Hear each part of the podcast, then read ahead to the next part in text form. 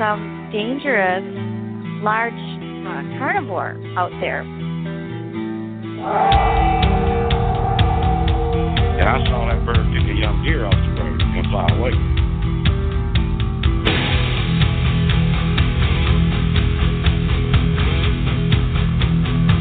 And uh, it was just about getting dark, and we started panicking, running down this ridge, not really having any clue what was throwing rocks in our vicinity, good sized rocks. And uh, I stopped long enough to get a 357 out of my backpack and look back, and that's when I saw it. I saw one.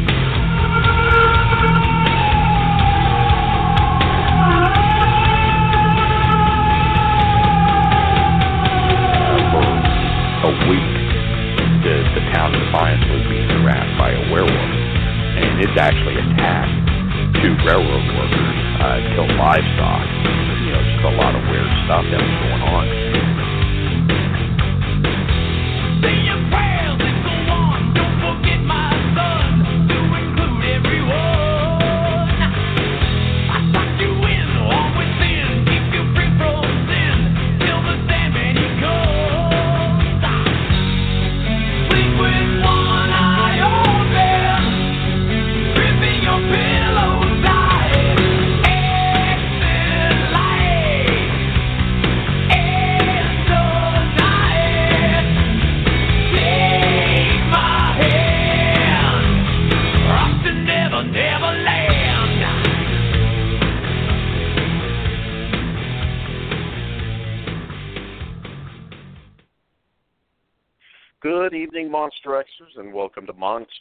Radio. It is Sunday, and we are back on the air. With me today, as always, is my good friend and Bigfoot researcher extraordinaire, Shane Hardcore Corson. Mr. Corson, how are you today? Doing well, Gunnar. Doing well. Uh, enjoying being out in the woods uh, all day today, and actually for a while now. So I'm enjoying uh, being in the element and enjoying the the the, the winter like weather uh, up here near Mount Hood. It's um, overcast. It's been raining at times, but it's it's just absolutely gorgeous. Uh, it's just amazing.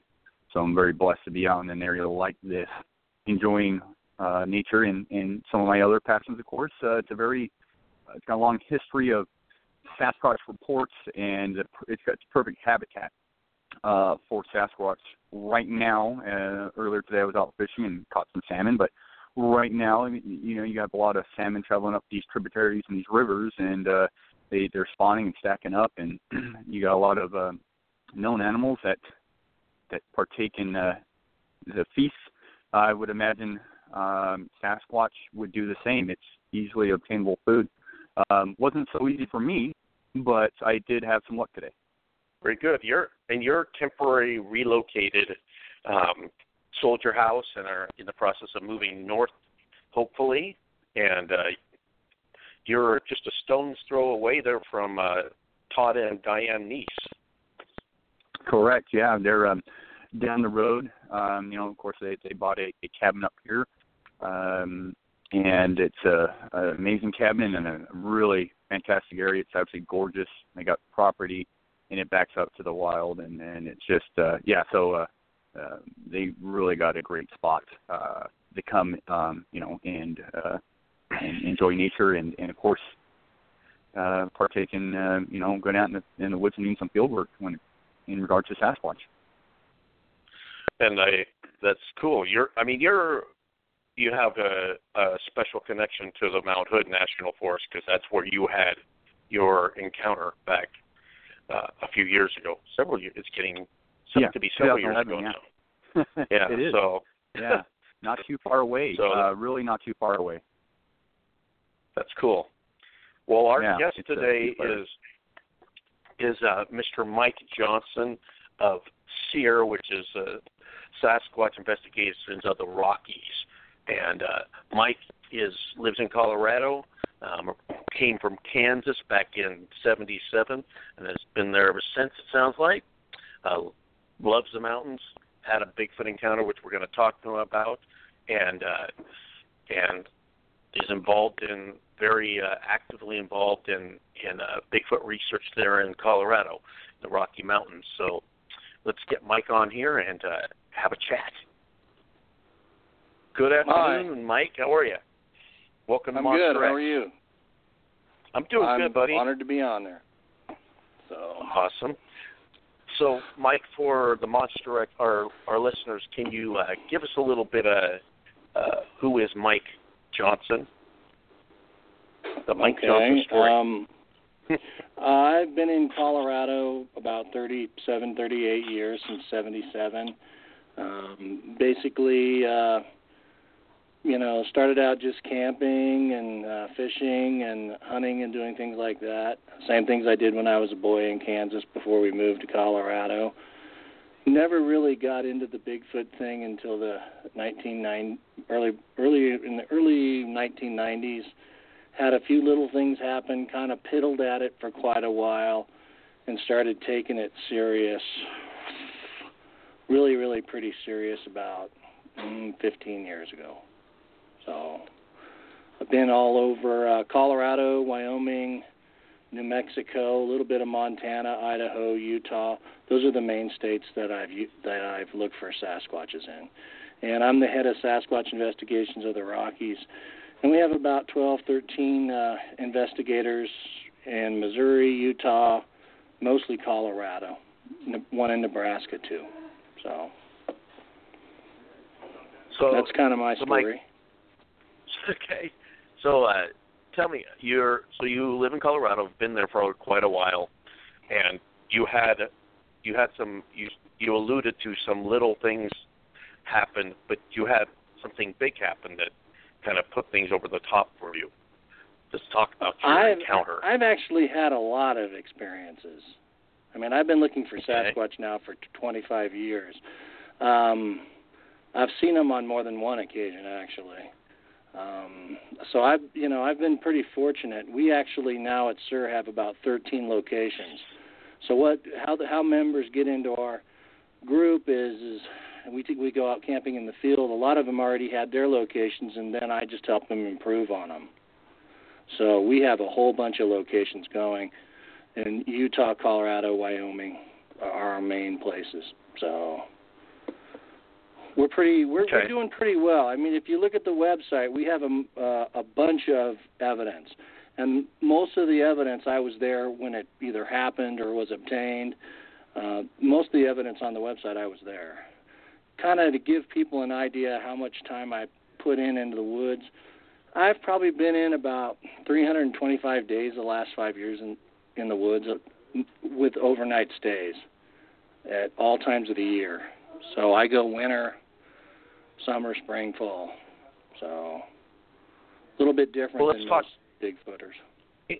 yeah, you're you're year round, so that that does uh, um, afford you opportunity more opportunity to to have encounters and and do research. So, but your initial visual encounter, let's talk about that. Tell us a little bit about that. I had a, a up by Pikes Peak. I had a face-to-face encounter, um, about 20 yards, male, eight feet, uh, all black. Uh, got a pretty good look at him. Very intimidating. Uh, round black eyes, very muscular.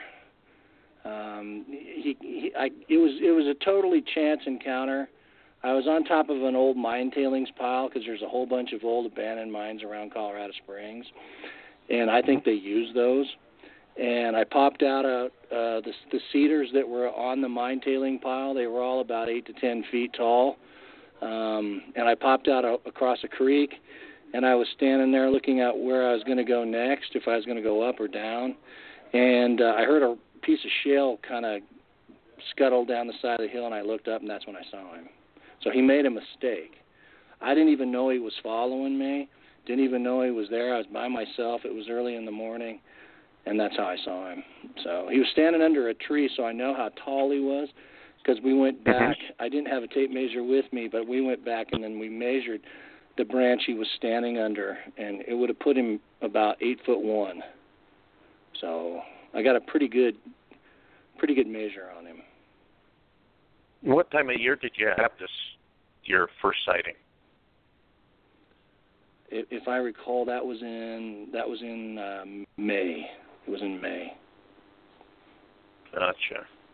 So did that kind of give you the Bigfoot bug at that point, or had you already started looking or investigating? no, or w- what happened was is I'd gone up a, into that area, not really looking for Bigfoot on a Thanksgiving, and Mhm. um, was the first one in. There was a little bit of snow on that Friday, the day after Thanksgiving. You always have off, and I was just dri- I got a new truck and I was driving around with my brother, and we came across some footprints and they went down into this canyon.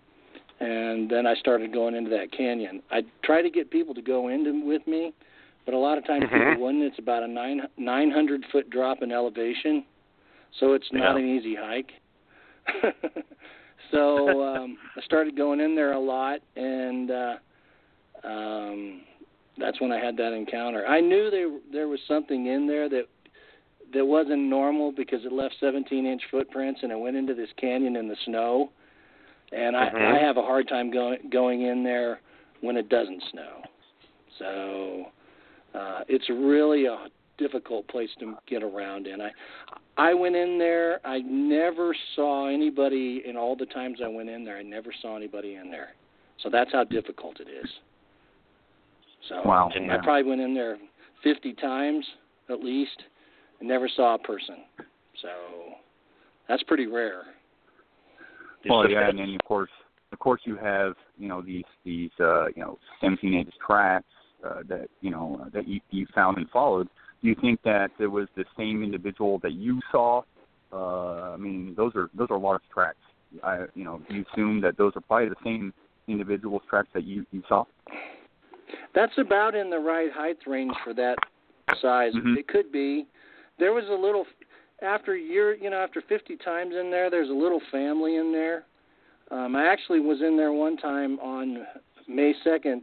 I, I this is the latest encounter I had there. May 2nd, 2009. I'll never forget it because I saw a pregnant female. She was bursting, and she was dropping pine boughs as she ran away from me, and it was kind of a misty day along Pikes Peak, so the clouds were kind of hugging in low. And uh, I was popping in and out of the cloud bank, and I think that's why I got on her so easy, because she couldn't smell me because of the mist. So that's a great time to go Sasquatching when you're in that mist. And that was in the day. I mean, I literally just, I think I surprised her. I walked up on her, and uh, I bet she was wasn't a, the only a one that was named surprised. Scott Walters, and she was dropping pine boughs as she ran away from us. She left some pretty good footprints. She dusted us though, and um, you, there was one really really good footprint. It, it was it was it was about in that range too. So she was big too, um, but she was bursting and she was dropping pine boughs. So that's why I know she was making a nest. So I'm Hmm. pretty confident that Sasquatches make nests when they're pregnant. Mm-hmm. So, Yeah. Yeah, I mean, so having you, you, saw, you've seen this male and you've seen this female. Did, how were they different? I mean, beside maybe some of the the obvious features. I mean, were they similar in any way? Were they, you know, um, and then of course with her being pregnant, I mean, uh, beside uh, what, what other features screamed you that she was pregnant? Uh, well, she wasn't as thick as the male was. The male was very muscular. I mean, his arms were massive. He he was very intimidated, intimidating, and plus, she was better groomed. He was kind of, he kind of looked like he'd been through the wars a little bit. So I don't know if he was older or what, but and his hair was all matted on one side. He he, he was pretty rugged looking. He he was actually most people would have been pretty terrified, and I was terrified. I didn't go back for a while. Uh, I couldn't get anybody to go with me, and I wasn't going in there by myself, and I didn't go back for a while. Uh, when you have something like that happen at that close and you're by yourself early in the morning, and you can't get out, I mean, because of the ele- elevation change there, you can't get out really fast. So when that happened, I went up because I wasn't sure what he was going to do. I mean, he stood there for like 20 seconds and then he popped back into the cedars. And what was weird was, is I can remember in my mind how loud I was thinking to myself how loud I was coming through there. You know, I was crunching on leaves and stuff, and and there was a lot of undergrowth and stuff, and it was making a lot of sound. I was thinking, gosh, I'm loud. I'm not sneaking up on anything. And and when he went back into the cedars, I couldn't hear where he went. I couldn't I don't know how far he went, and it was weird. I, I went and set up on this. I didn't know what he was going to do, so I went and set up on this big rocks where I could see 360 around me, and, Mhm. and I waited like a half an hour to see what was going to happen, and nothing happened, and then I just got got out of there. That's what I did. Um, Yeah, I sounds like a very uh, hairy encounter. I mean, herring encounter. Sorry the pun, but uh, Or what kind of elevation? Yeah, or herring. What kind of elevation are we talking here? I mean, uh, it sounds like you know it's a it's a pretty high elevation. Um, uh, I would say this area is about 9,500, between 9,000 and 9,500 feet. Okay. It's below Pikes Peak. hmm So Pikes Peak is in the background, and Pikes Peak rises to about 14.2. So that's a great place in Colorado. You, you want to know what's interesting, guys? Mm. They seem to Mhm. like areas where there's big mountains around. It's it, Mhm. you know just like where you are. Yeah. You you were just talking about Mount Hood. You know, you got Right. big mountains. They see Mount St. Helens, Mount Hood, Pikes Peak just kind of seems like it rises out of nowhere. A lot of our locations mimic that type of area. So Yeah, sure, sure sounds like it. I mean, the the elevation I think does play a key part in it, uh, and then the mountains, of course. Uh, I agree with you there. The mountains do, uh, for a lot of reasons. You know, you got uh, areas where you do get human traffic, but it's minimal. You know, I mean, a lot of these mountains have vast forests and uh, everything you need to survive, and uh, so it makes it, you know, uh, being. I would imagine with the human population growing, growing, expanding you know, mountains really are a safe place for uh, you know something of this size and and and whatnot, and and it has the upper hand. exactly, they figured out our weakness. Our weakness is going down steep places and going up steep places. So if they come out of these out of ravines or go up steep hills, you really can't follow. and they and they dust they dust you, and that was what was interesting about the pregnant female. Um, she dusted me. She went down the ravine and then she went right straight up the side of the hill, and and I ran to try to follow her to see where she was headed, and I got a pretty good look at her, um, but it was hard, you know, because of the the, the cloud situation. But fortunately, she popped out in an area where the clouds, like I said, the clouds were kind of swirling around. She popped out. She stopped on top of the ridge and looked down at me. And then she went over the ridge. And then she was gone. And what was interesting is she she left a lot of pretty good footprints. She left about three really good footprints. The rest, you know, were skid. There was one place where she even skidded because it was, you know, it had rained earlier and it was kind of wet, and I could see where she'd skidded and uh, but she hit a lot of rocks too. So people are wondering why they can't track them very well. She Hmm. hit a lot of rocks on purpose because she didn't leave a footmark, footprint mark, and she was trying to not let me follow her. Well, that's a great point. That's a great point because a lot of people say, well, I, you know, why do people find one uh, impression track or footprint? Well, it's perfect example, you know, of the, the the substrate, the terrain. Uh, you know, a lot of times, you know, it just, you know, unless you're a really good tracker or know what you're looking for, you're going to assume it's just one footprint and that's it. But if you, you know, there's always a trail, uh, and it's just, you know, you look for the subtleties, you know, little small things. There's two there's two places that make it really difficult to follow something if they're in the water or they're on the rocks. And she used the rocks masterfully. This was a little granite canyon that went down with big boulders in it. She even jumped pregnant down a 10 foot little precipice that I couldn't. I had to go around it. She jumped down it. So hmm. even pregnant, she. I, I learned a lot that day. Let's just put it this way. She was literally breaking. She was literally breaking off the pine boughs off this pine, and I have a picture of it. I'm soaking wet. I'm in my camo gear. I'm soaking wet, and I'm standing next to this pine that she was standing next to when breaking off the pine boughs. So I learned a lot that day about what was going on, and there was no mistaking she was pregnant. She was busting at the seams. Mhm. So she was Did- she was ready to go.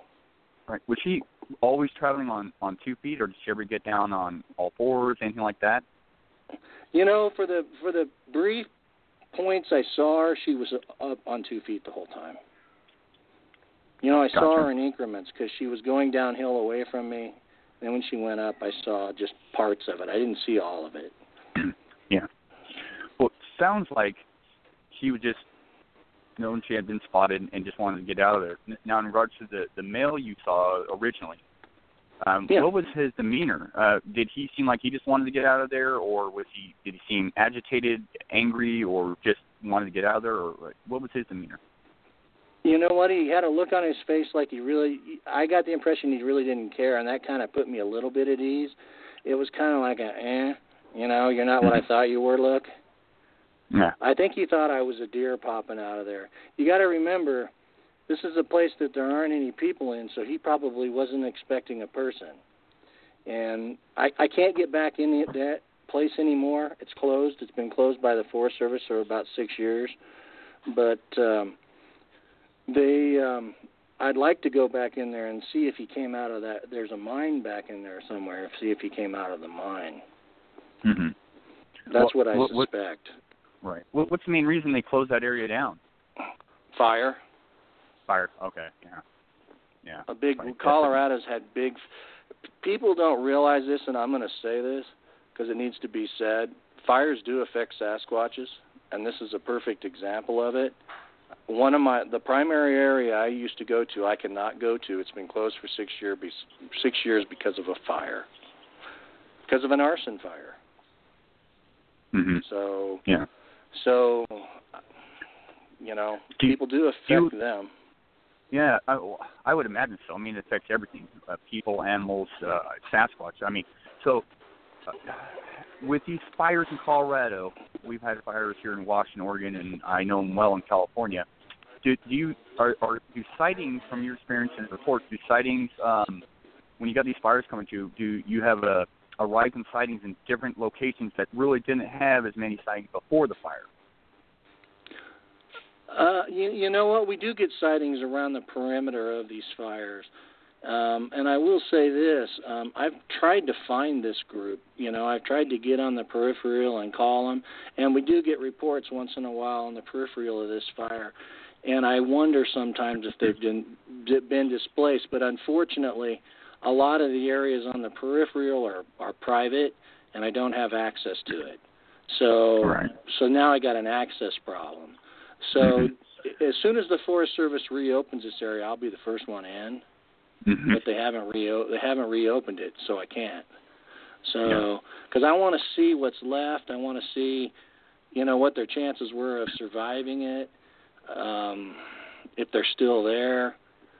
Right. Um, there, there. I have a lot of questions. Let's just put it that way. I want to go back to where I saw him to see if it's still there, but Yeah. I can't see. I can't see because there's a lot of elevation change in that area. And and I'll be honest with you, this fire burned hot and and pretty extensively, and a lot of the areas that you can get into now, it's charred to the ground. Mm. It's it, it was a devastating fire. Yeah, what a shame. You know, and, and you know, you, you got to figure, you know, uh, for Sasquatch to be in the area, in that area, as well as any, you know, any other known animal um, to be in that area, you know, the fire decimates it. You know, you got to have, um, you know, natural resources and cover and everything else. So, I mean, if it really decimated that area so much, I would assume that it would not be habitable, or at least uh, habitable enough to stay there over a long, extensive period of time. It might have moved on. The the road I can drive through and look, and somewhat, and it's pretty devastating. It's uh, Yeah. there's uh, there's just weeds and a little bit of grass, but and there's pockets of trees. I mean, the Forest Service state.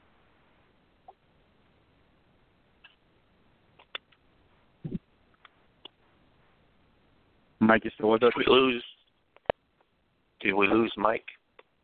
Uh, I think so. He's still online, but I, I- I'm not hearing you, Mike. Uh, if you want to try calling back in, maybe, or uh, maybe you muted yourself. Huh? Um, Say yeah, that want- again.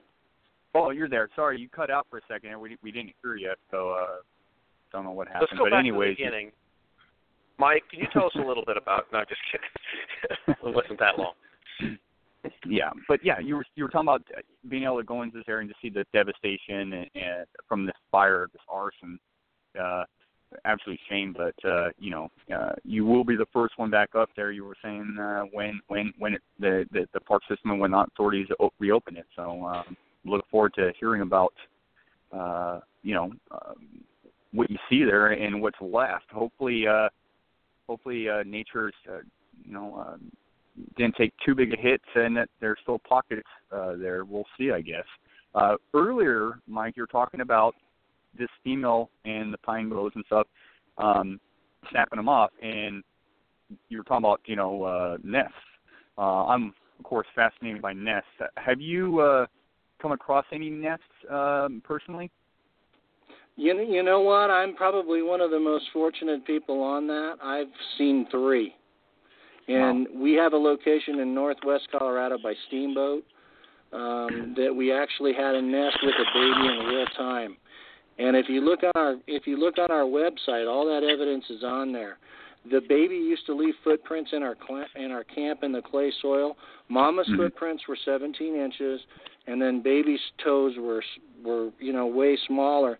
And she used to try to cover up baby's toe. She when she noticed after a while that we were interested in them, she used to try to cover them up with her footprints. So she'd make an effort to cover up hers and theirs. Um, the other thing was um, but I actually saw this nest. And what was interesting is there were three pads. There were two pads where the the adults slept next to the nest. The nest was put against a log, and where the adults slept during the uh, I assume during the day, they were worn to the ground. And this was about this area was about a mile and a half behind our campsite. And what was really really interesting is there was a campground about five miles away what was really interesting is, in this forest, in this clump of forest, and there's big swatches in this area of um, of gaps where there's grass and skunk cabbage, and then there's forest, and then there's aspen forest. It's all clumps. In, in the clumps, in this clumps in the middle of nowhere, and this place I'm telling you is in the middle of nowhere. You'd find tennis balls. You'd be walking along and you'd find a tennis ball, and I never could figure it out. In fact, we kind of reopened the road it was an abandoned logging road, and it had some trees we had to cut out to get into it.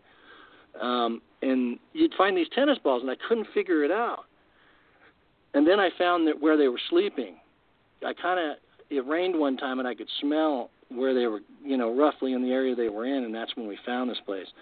And there was a horse bridle strap, a leather horse bridle strap, and a tennis ball next to where they were sleeping. So I think that they were stealing these tennis balls from the campground about five miles away and messing around with them in the forest. I mean, there was literally 20 or 30 of them. Wow. and, but wow. you got to remember the camp the campground's been there for probably 50 years. So 50 hmm. years of them taking them. You know, people throw and there's a lake at the campground, and they throw balls to their dogs and stuff like that. And there's actually reports at that campground of Sasquatches being in it, messing with people there. So pretty cool. Yeah, huh? I mean, yeah, pretty cool. I mean, especially to find uh, tennis balls, you know, that far away in in in that uh, sort of area. That's pretty incredible. I mean, uh, I wouldn't imagine a raccoon uh, dragging that many uh, tennis balls up there. You, you know what it looked like to me? Those two items were. It looked like they were toys. Mhm. I mean, if I had yeah. to guess, an adult Sasquatch has no need for those two items.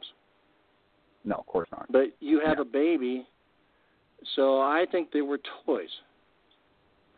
Uh, you mm. know, I I, yeah. I I can't think of any other use. And, and the horse bridle strap really, I was like, wow, where did they get this from? Because there's this this is about 9,500 feet, and there's horses probably well, eight ten miles away, except for hunting season. So they either would have had to taken it during hunting season or taken it from somewhere else. So they had to bring that horse strap strap from a long ways. So yeah, well with with the nests uh, that you've seen, um, what was their structure like? Uh, I mean, and, and can you describe a little bit about, you know, say say you're in this area and you're looking at these nests. Uh, you know, you talked a little bit about being next log. And but how close were they exact? You know, roughly in proximity to the other nests, and then how many nests? I mean, we're just talking three nests, and and in size as well. What size were we? Well, the the other two aren't nests. They're just the adults were laying straight on the ground. okay. The, the nest was made out of pine, and it you know it wasn't big enough for an adult. I, I'm going to tell you right now, it wasn't big enough for an adult. It, and it was right next to a giant log because this area was logged in the 40s and 50s, and it had old growth forest, so there were big trees. There was still a giant log there. They put they butted the nest up next to the giant log, so they had protection from the valley. And then the, the two of the adults looked like they slept right next to the baby in a line. I mean, it was like a line. Gotcha. And, and we got, you know what? We I got down on my hands and knees and we dug and we did get hairs out of them. Got hairs Mhm. out of the ground, and we got hairs out of the nest. I still have them. They've never they've never been tested, but I still have them.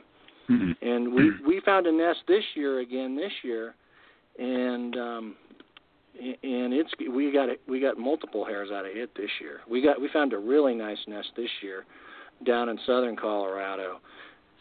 Um, and it's it's pretty dang awesome. We got hairs out of it, and uh, we've had a few people look at them, and there's a couple of hairs in there that people are saying are inconclusive. They don't know what they are really, hmm but they're not really they're not really willing to say they're this or that. They're just kind of saying we don't know, kind of thing, Right. which which is good, which is good. Yeah. Yeah, Yeah, it's it's not uh, not shouting anything uh, obvious to them. It's like, well, I don't know what this is. Exactly, which I like that. And these the people that looked at them are pretty darn good folks. Um, they, they've been doing this a long time. Uh, one of the guys is Doug. Uh, I, I, think you pronounce his name Hayjack, hmm and he uh, used to be the head guy at Monster Quest. Okay. So Yeah, I mean, uh, Yeah. can you describe the hairs a little bit? I mean, uh, what, you know, I've been working around the nesting bedding area as well, and and uh, pulled multiple hairs out of them. Um, but you know, I, I, pluck every hair I find. Uh, it doesn't matter if it looks like I know what it is. Uh, I'll pluck it. But these particular hairs you found in these nests, do you mind describing kind of what, uh, at least the ones that are undiscernible uh, exactly what they kind of look like? I mean, are they uh, more more human-like hair? Or are they? I mean, can you describe them a little bit? yeah, most of the hairs, most of the hairs that I've seen that I attribute to that I'm pretty confident are Sasquatch hairs look pretty human. Mm-hmm. Um, they're they're fine and they're thin. They, uh, you know, and, you know, a lot of people talk about them not being cut. I mean, that's one way you there you can kind of tell. Um, You know, um, a, a lot of the hairs that I found, there's a lot of reds, a lot of blacks, a lot of grays. So we have a place where that female was.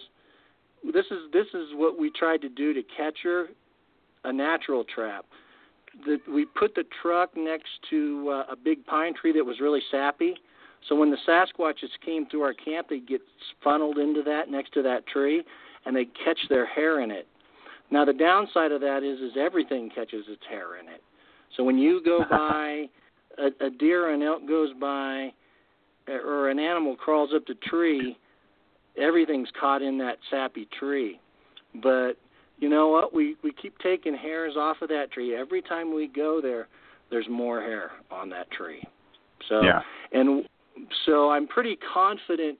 You know, one of these times we're going to hit the jackpot there if we haven't already. See, the Mhm. problem being is, is we have massive amounts of hair samples at SIR. I probably got 50 different samples. Who's going to pay to test all those? Right. Nope, nobody. I I mean, you're talking a what, fifty, a hundred grand? So Yeah, you're talking about probably DNA. DNA. Yeah, you're talking about DNA testing. Right. Someone Yeah. can look at them So- all day, but to get them actually uh, get the you know DNA extracted or uh, looked at, I mean that's yeah that's that that's money. Well, and I'm going to tell you guys, you know what? These hairs out of this nest we recently found, we had two different experts look at them. Two different experts told me two different things. So, Hmm. looking at hairs, looking at hairs, looking at hairs if they are Sasquatch hairs, you don't know what you're looking at. They don't have any baseline to judge them f- from. So what do Absolutely. they do? They go they go right to the baseline that they are familiar with. And then Mhm. and what hair specialists do is they try to plug in the hair that fits. Well, if you got a hair that doesn't fit, that doesn't work too well for how they do things. Mhm. Like a lot of these guys are from a criminal background or from, you know, um, that type of thing. Well, what they do is they they're it drives them crazy because they're used to trying to figure out what that hair belongs to. Yeah. And what do So they, they what do to they come make- back with for a co- what do they come back for a That- conclusion?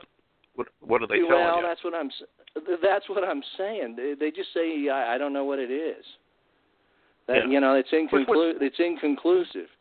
So that Right. doesn't really help you. So so so having an, a hair specialist analyze hair really doesn't get you very far. I mean, you know, you can look at it under the microscope. See, that's just it. Until somebody actually has hairs and they know it came off of a Sasquatch, they they literally pulled them off themselves or something like that. You know, you're always going to have that doubt. And that's probably where the DNA testing of the hair takes it to the next level. Yeah, I agree Well, with you. are I you agree with you there. Are you familiar with Cindy Dawson's work? I am. I member am. of the Olympic Project.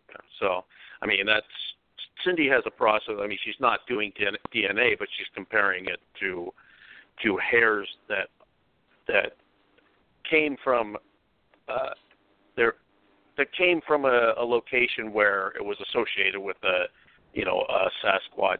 Like somebody saw a Sasquatch, then found this hair. So so that's her type. I mean, she has a type to to go off of. So it doesn't. I That- mean, that's again good. puts it in. Yeah. It, it I puts know in I've a, seen a Sasquatch hair, and I'll tell you Mhm. why.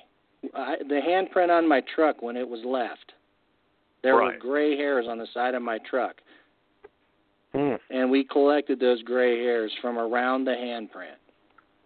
So I and they were really fine gray hairs, and they they came. Yeah. I'm pretty confident from the female. There was three of them. We collected them right off that morning right off the side of the truck, right next to the handprint. One of them was actually kind of in the handprint, in the clay soil. See that the reason that handprint stuck to my truck so well, and it was actually on there for two weeks, and I couldn't get anybody to come look at it. I tried and I tried, but it was on my truck for two weeks because that soil there is really clay. So when it gets wet, it sticks, and it stuck to the side of my truck, and and some hairs got caught in it. So I'm pretty confident. You know, they were gray, which is kind of unusual for the forest. And I'm pretty confident Mhm. they came from a Sasquatch. So Well, Plus, we've like seen that that- we've there's seen that corroborating. we- I mean, I like the Yeah. corroborating evidence. You find a something that you believe to be a handprint, and then you find hair. Now you have, you know, if you find a footprint or have a sighting. I mean, the more corroborating evidence with with uh, uh, something unknown, the better. So. a good like portion just- of that right. evidence on our website is Mm-hmm. probably 15, 20 percent of the evidence on our website comes from one location in Northwest Colorado. There's footprints, there's baby prints, there's recordings, there's uh, uh, uh, well, there's actually a video uh, that you can kind of. He tripped one of a juvenile. I'm pretty sure it's the juvenile that tripped the, the stealth cam when we used to use them there, and you can Mhm. kind of make out a really funny looking head. And he, I think he was down on all fours, is why you get in that weird shot. Because I see, I have the luxury of knowing where the camera was and what was going Mhm. on. And if you watch it on our website, w- what happens there is something kept getting into the trash bag because we have great smells coming out of the trash bag. And I know the bears won't come around this location because, uh, you know what? There's two giant Sasquatches and a baby, and when a a family group has a baby, the bears take a wide berth. I'm, I'm telling you right now, they don't go in there. They know better. And um, the um, the Sasquatch, um, we, uh, but well, I kind of lost my train of thought there. Sorry about that. Well, you said, but uh, yeah, no, you were talking about the video on your website that that you oh, think yeah, was of a yeah, yeah. juvenile.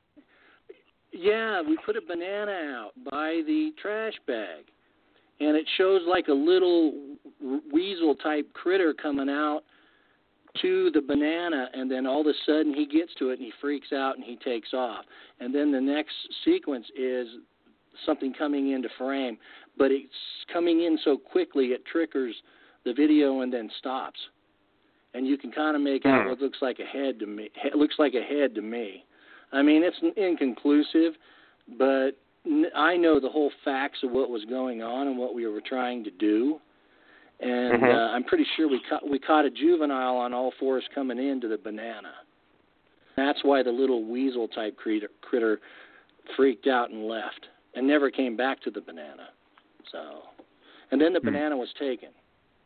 So Well, you know, you that bring that up another. location is great. That location is absolutely a great location. Um, it really is. I've had so many great things happen there. Well, you bring up another interesting point, and, and one that we discuss here at length with guests on the show on Monster X Radio, uh, is the the use of trail cameras. What what's your stance on using trail cameras? Uh, you know, uh, is it worthy? Is it uh, pointless? What's what's your thoughts on using trail cameras? I'm going to tell people what I've learned in 25 years. When you're in a Sasquatch's home, somebody's generally watching you 24 7. So if you're putting up trail cams, they're watching you do it. So there's no magic to them avoiding your trail cam. They watch you put it up. If they watch you put it up, they know what it is. People have been putting them up for a long time. I had Robin Roberts is uh, one of our investigators, and we have a location I call Central Colorado. And um, I had my trail cams with her, and I've given up using them there because it's futile. You're not going to catch them there.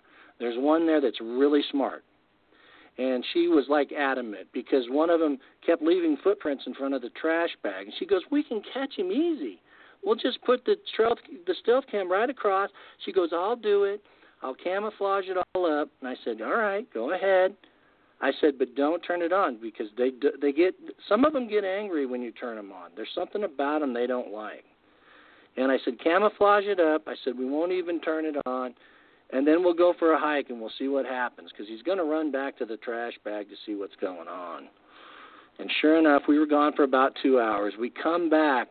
She'd camoed up the trail cam. We didn't even turn it on, and all the little pine boughs and pine stuff that she'd taken to camo up the, tra- the the trail cam was sitting in a pile in front of the trash bag. So the Sasquatch had taken all her camo off of the stealth cam, put it in a little pile in front of this trash bag, and he was telling us, you know what? I know your trail cam's there. Put it away. well, so Uh, that's a and I learned camera. a valuable lesson there. Yeah, you, that's you know, a trail camera. Yo, go go yeah, ahead. Sorry, that's a ahead. trail cam. We- Well, and if you look on our website too, at Northwest Colorado, there is a there is a giant mailer. He, he's outside the norm, and he doesn't necessarily like people too well. I, I you know what? It's the truth, but he isn't always there, and I don't understand the dynamic. But he comes and he kind of goes. But we we thought we were going to be smart when we we had a great feeding station and the female and the baby were eating at the feeding station. But the trail cams kept whiting out. And it was driving me nuts, both of them simultaneously. So, you know what? I watch Star Trek a lot. I like that stuff. I thought, you know what? There's a great Star Trek where Captain Kirk goes three dimensional on him. I said, you know what? I don't know that Sasquatches know three dimensional. So I brought my ladder up and we put the stealth cam in the tree above the feeding station, about 20 feet pointing down. It whited out still. The other one whited out. And finally, um, we were getting great footprints next to the feeding station that we had on this log that was down. We came back uh, one time, and the tree that we used to put the stealth cams on was broken, laying across our feeding station, about seven feet up. Wow. And it, this tree is in the middle of a circle of trees. So it, the, all the trees around it were fine. Just one tree, the one that we were using. He was telling us, I don't like this monkey business that you guys are pulling on us here. He broke the tree. I, I know he did. Mm-hmm. The tree was healthy and alive. It was there wasn't dead at all. So he dropped the tree right on our feeding station. Do you guys ever u- big guy. utilize? Do you guys ever utilize um, uh, just video cameras? You know, um, they sell nowadays a really small ones you can clip on a tree almost, and just it'll just uh, video for you know like two hours or so. I mean, you guys utilize uh, that i- i- against like you know trail cameras in some of these really more active areas? I let my researchers bring whatever they want. I'm going to be honest with you guys. I'm kind of the old timer of the group. I'm here to move my people forward, but I'm I've kind of become an experience junkie, and I want to learn as much as I can. And you get more experiences when you put the cameras away. What's ironic is is I've had way more experiences than everybody in my group, but I use my camera the least. I do take pictures of if we find a structure, we find a nest. I document that stuff thoroughly, but I really don't try to push the picture thing. Now I got a new researcher. His name is Patrick. He's always got a state of the art 35 millimeter on him. Tony Tony Lombardo has a GoPro. Um, Brad Corliss has a third gener. He has a FLIR Scout. Um, and we have third generation night vision with recordable capabilities. I let those people use that stuff when they're around, but I kind of try to distance myself from the camera. There's a couple of reasons why, and I'll tell you. A lot of these encounters happen at night, and if they happen at night, you're going to have a flash, and they're not going to like the flash. I'm going to tell you that's a that's a showstopper. The night's over if you flash. They don't really seem to like infrared. Uh, the best of the three is night vision. Night vision they seem to tolerate, but it's got to be at least of third generation quality, which is really expensive and prohibitive. If it's not third generation, you can't see them too well, and I don't know why, but that's been my experience. I've seen I've seen the female and the male standing outside my camp from behind them, and it was really interesting. Uh, the female was. Um, really nervous and swaying back and forth, and the male just stood there with his arm against a tree with third generation. So they were looking, we were behind them across a ravine, looking across the ravine about a 100 yards, and they were looking into our camp. And we caught them by accident. Mm-hmm. So I've actually seen them in third gen. That was that was really cool. So. So, Mike, you you told us about a couple of your visual encounters. What, how many would you say you've had, all all told? You, you know what? I don't count anymore. Um, uh, probably in the ten range. Yeah. In the ten range. But you guys got to remember, I go a lot. I mean, I've been camp. I just got back from a couple of days last week, which is November. This time of the year, you either have hunters, and that's about it. The campers are gone. Usually in Colorado, you already have snow. This year, we don't. I have an outfitter's tent because I used to hunt extensively for elk and deer, and uh, so I have a stove capability, so I can go year round. Um, and we do. We went up, and it was pretty cold at night, but you know what? We actually had some great things happen. So, the, when you go in the off times, the off times are the best times, but they're also the hardest times. So you have to be geared up for it and ready for it. So, we were the only one on the roads, and those were the best times. We were it. So, it, it appeared to me we had some things happen. Um, we had I'm I'm suspecting a juvenile. Patrick got actually got a look at one while we were there. Um, I told him there was I, I heard some stuff outside the tent in the morning, and I it was like five in the morning, first light. That's your best. I'm to tell folks that's your best time to see one, early in the morning, first light, because that's when we've seen them most. Um, it, people in our group and everything, but that's the best time where you got a chance of seeing them because you know when they when it's at nighttime they move so fast it's tough. Hmm. Uh, I mean, you might get a glimpse, but it's not going to be anything that's really, really great. Right. We have a photo we got that's kind of I'm going to let Patrick release it here pretty quickly. I know it's legitimate. I know where we got it. I know where it's from. A lot of people can't see the face, um, and I'm fine with that. But you got to remember, a lot of people don't know what a Sasquatch looks like, so they don't know what they're looking for, and they camouflage that well. So those are some of the reasons why people have a hard time seeing them. I have 25 years experience. I walked right by this guy. He was standing in the bushes about 15 feet from my son, 20 feet from me, and we walked right by him. So I have a feeling that's what's happening a lot. People are just walking right by him. Right. Well, if I, mean, I can do it, walk if by. I can do it, huh? Yeah, I I was gonna say exactly. I mean, people walk by. Uh, for example, Known about two months ago. Yeah, known animals. For example, about two months ago, I was out with uh, some friends, and we weren't. We were just out on a hike. We weren't doing anything, uh, any field research or anything like that. We were just walking by, and there was a deer, uh, maybe uh, 20 feet off trail, just standing still, and everybody walked by it. I just happened to look back and was looking around, counting the heads, and I saw this deer sitting there. Everybody would have walked right by this deer, uh, and uh, you know, and and I've, I've seen this happen with bear uh, and other animals, known animals. Uh, so we're talking about something that when it doesn't want to be seen, uh, you know, and you're not looking for it, uh, or maybe you are looking for it, it doesn't matter. Uh, you, chances are you can walk right by uh, something like this. I, I have no doubt about that. Very, uh, Yeah. yeah. I mean, that's that's that's a given. I mean, it's going to happen, and it has happened.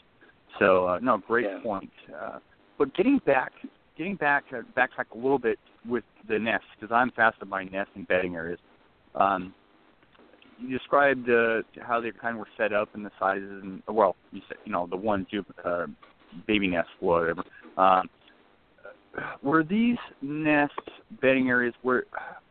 Can you describe the area? I mean, I would imagine if if I'm a human, you know, and I am a human, but I imagine if I'm making an area or if I'm a you know another animal and want to protect my little one, I'm going to put this in an area. Uh, I'm going to give birth or or maintain a, a nest or bedding area in an area where it's going to be hard to get to. Um, that I, I can protect. I can hear things coming up. You know, uh, can you describe that area? I mean, did you get a sense that this was a great area to have a, a nest uh, and to hunker down? And the one in northwest Colorado Mm-hmm. was in, is about a rem, as remote as you can get. No trails. I mean, we were literally off trail. So, and it, you have to go through this big swampy area. Mosquitoes are bad. Um, there's a ridge that they can drop over that drops about 800 feet, about uh, less than a quarter of a mile away into a giant ravine. And um, it, it's just, you know, we totally found it by happenstance, to be honest with you. Uh, Like I said, it rained and they were really smelling up this canyon area, and I had a feeling they were there because they were leaving tracks going that way. But you know, we kind of found it by mistake that one. But yeah, it was in the middle of nowhere. I mean, it was randomly placed, so there was no rhyme or reason to it. Um, the one that we found recently in the these mountains that we're in, the nearest town is 40 miles, and we have to go on a dirt road for about 20 miles. And there's about five houses in that 20 miles along the dirt road, and then it goes into Forest Service land. And um, it's it's not too far from the only source of water. And what's interesting about this creek is, is this creek doesn't flow strong, but it flows out of from a spring. And it there'll be stretches of the creek that goes underground and then it'll pop back up. And it was along above and along one of those areas where the water came up. So, and it was um, up on the side of the hill, in between about three or four little trees. Mm. So it was pretty well protected, but but Mhm. this area in and of itself uh, uh, is is remote. I, I mean, the nearest town is um, 100 people, 40 miles away. So I mean, you're talking. I mean, it's remote in and of itself. They don't have Yeah. to hide that much in this place. Right. So. Yeah, the uh you mentioned earlier how you you find you- find that mountains are key to Sasquatch habitat and, and whatnot. and and I would agree. You would assume that water. I mean, obviously, but when you got an area like this, as you're describing this this bedding area, nesting area, was that uh, there's like you know really just one key location for water. Water plays a big point uh, in in in a scenario like this. Uh, at least in my mind, for obvious reasons. And you got uh, water there. Animals come down to feed uh, and and drink near the water, and you got fish. I mean that that that's exactly what I'd be looking for if I was to look for a possible nesting or bedding area. I mean that screams uh, to me obvious, but um, when you get into some of these more remote areas, most people don't travel these areas.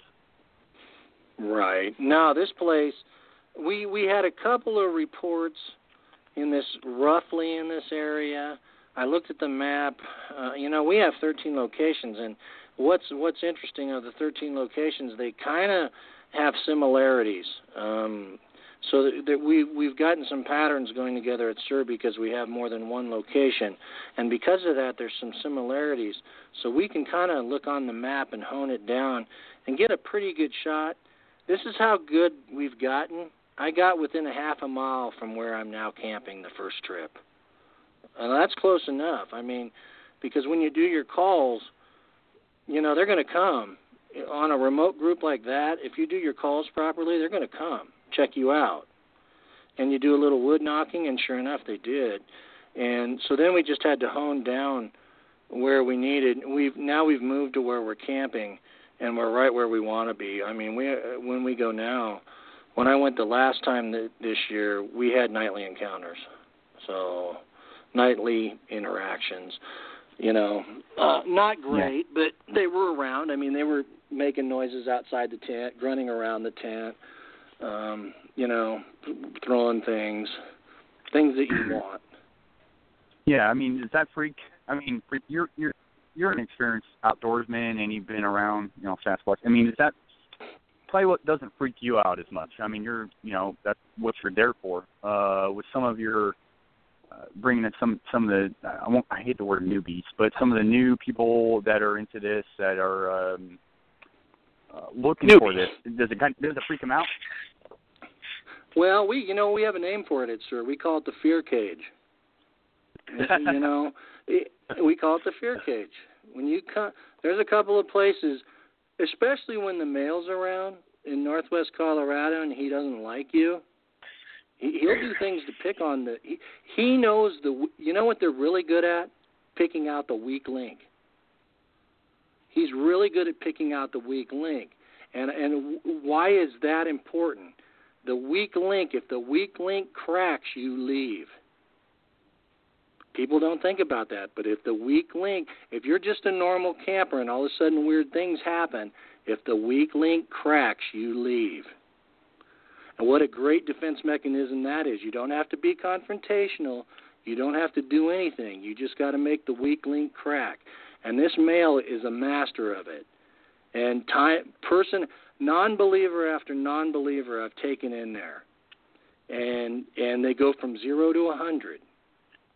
All of a sudden, things start happening they can't explain. They go from zero to a hundred, and they want to leave. I've had mm. two of my daughter's boyfriends that were total non-believers, ex-military guys, all aggressive, all gung ho. Both wanted to leave in the middle of the night, and I said no. I said, "You're going to stick it out. You, we it's it's four hours back to Denver. We're not going home." And I make them stay. And, and you know, nothing ever happens. He just, you know, and then as you stay, he, you know, then that that defense mechanism that that Sasquatch is doing goes away. Mm-hmm. You know, you, you yeah. but you got to ride it out. You got to ride it out and you know the newbies and it's okay to call them that, that that's okay um you know I, every person's different uh i got a guy patrick he doesn't seem to be he's pretty even keel i mean we had one running around the tent a, a week or so ago and he took it pretty well uh other people it just depends on what they want to do one thing we do at SIR that nobody does in the bigfoot field that outfitter's tent I, I we sleep along the edges and I don't stake it down. And I do we do that for two reasons. We want them to touch, they can lift up the side and they can poke you if they want. And they will do it. Uh, you know, I want my people to get used to that level of of encounter, and it's the Sasquatches will do that. They're, that northwest location, we put you in the back corner. Uh, Jeff Yellick had one touch him on the face. Hmm. He had a beard. He was the first guy we took there with the beard. I have a mustache, but he had a beard. They touched him on the face in the middle of the night because they wanted So- to touch that beard. Yeah, I, the beard. Uh, but in your experience, and it sounds like uh, I think I know I'm going to. I think I already know your answer. But in your experiences, I mean, you you find that Sasquatch are aggressive, uh, non-confrontational? I mean, uh, uh, and I mean, do you think they're capable of being aggressive? Uh, you know, there's a lot of reports out there in encounters where um, people claim that Sasquatch was aggressive, uh, and uh, you know, there's a lot of reports where, not necessarily reports, but insinuation that uh, some of the missing people in these woods and, and forests are due to Sasquatch. I mean, is that your experience? I mean, is that what? How, how do you feel about Sasquatch and their behavior? Every Sasquatch group I've ever encountered in the beginning will try to get rid of you and scare you away. You know, some do it subtly, some do it a little bit more, but they've never done anything to hurt me. You just stick it out. That's that's their that's their way. I think that they know we can defend ourselves, and they don't ever seem to take it to that next level. Um, I, you know, uh, I've been roared at. Okay, I've been roared at, but we, it was during hunting season. It was I wasn't even Sasquatching.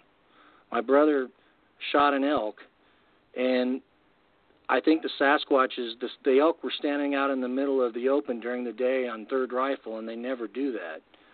At noon, I'd been to that clump of trees in the morning, and he went there at noon, and they were standing out in the open, and he shot one. Well, the elk ran off, and we went to try to find it. And by by the time we'd gotten on it, pretty close around five o'clock, it was getting towards it's November, it's getting towards dark, and uh, we got roared at. So what do I think happened? I think that Sasquatch was hunting those elk, and my brother messed up the hunt, and he roared at us because we got too close. He was not happy, and it. I'm gonna tell you guys, it was the last thing I've ever heard. I mean, he was angry, and and, and there was a there was three camps up there, and there was one from Alabama that just arrived. They drove all the way from Alabama to Colorado. Their camp was about a mile away. People heard that roar three miles away. His, their camp was about a mile away, but there was a guy around helping us look for the elk, and he heard that. They loaded up and left and went back to Alabama. That's how intimidating that was. He didn't have to see it. He didn't have to do anything. They heard it. They left. That was enough. That was enough. It, it was Yeah. it was loud. People were thrown off. There was an outfitter there. He was helping us look for my brother's elk, and there was a blood trail and everything. And we never did find the elk. Um, and uh, there was actually in the pile there were three blood trails. So we think some of the elk were already injured, and that's why. And we did find footprints from the Sasquatch, and he was a big guy, 20 inches.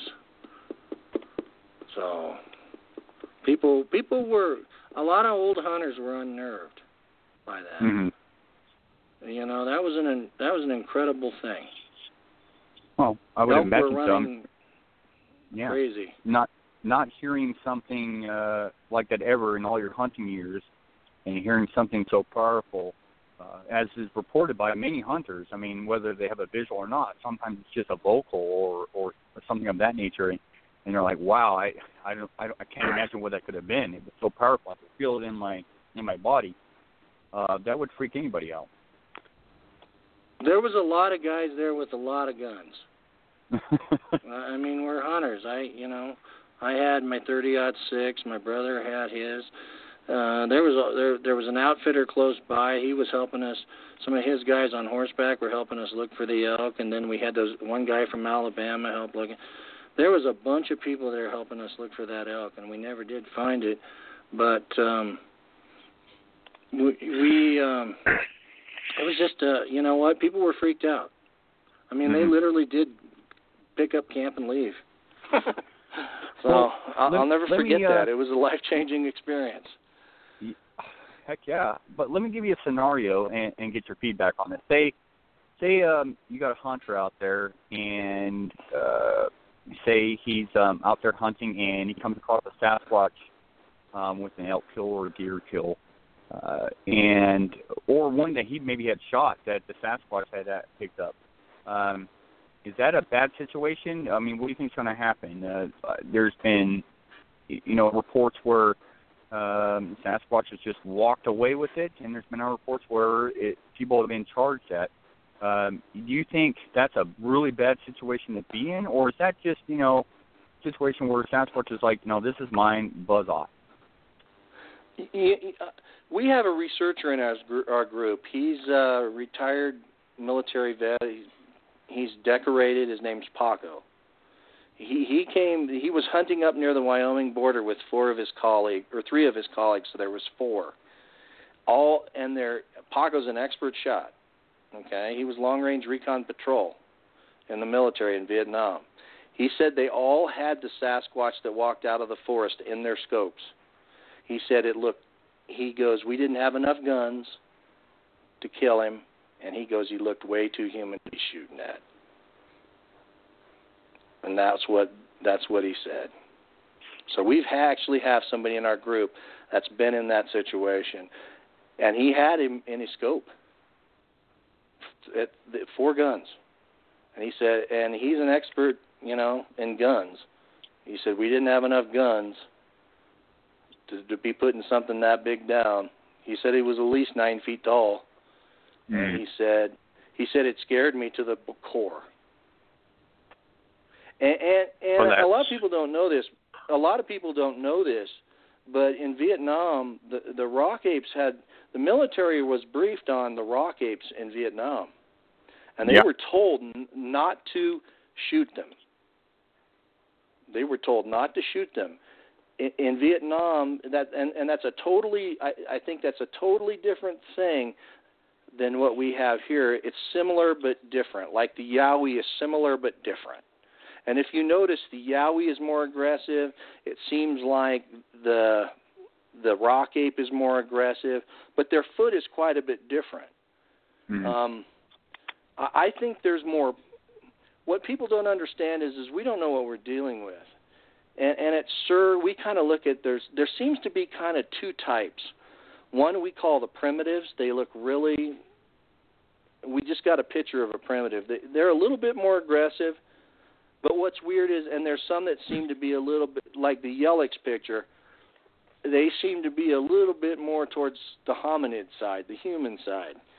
Um, it, you know, I think it. I think it depends on what you're dealing with. And and, mm-hmm. and you got to remember. You got to remember, Sasquatches. We don't know what they came from. We're guessing, and I don't think Gigantopithecus is a good guess. It, it might be, but I'm not. I think there's something else out there that we're missing. Um, but you, you know, yeah. I, I don't know. You don't know what you're dealing with. You don't know what you're running into. I, you know, some groups do seem a little bit more aggressive, and and in my findings, it's the ones that seem to be we call them primitives. Mm-hmm. So.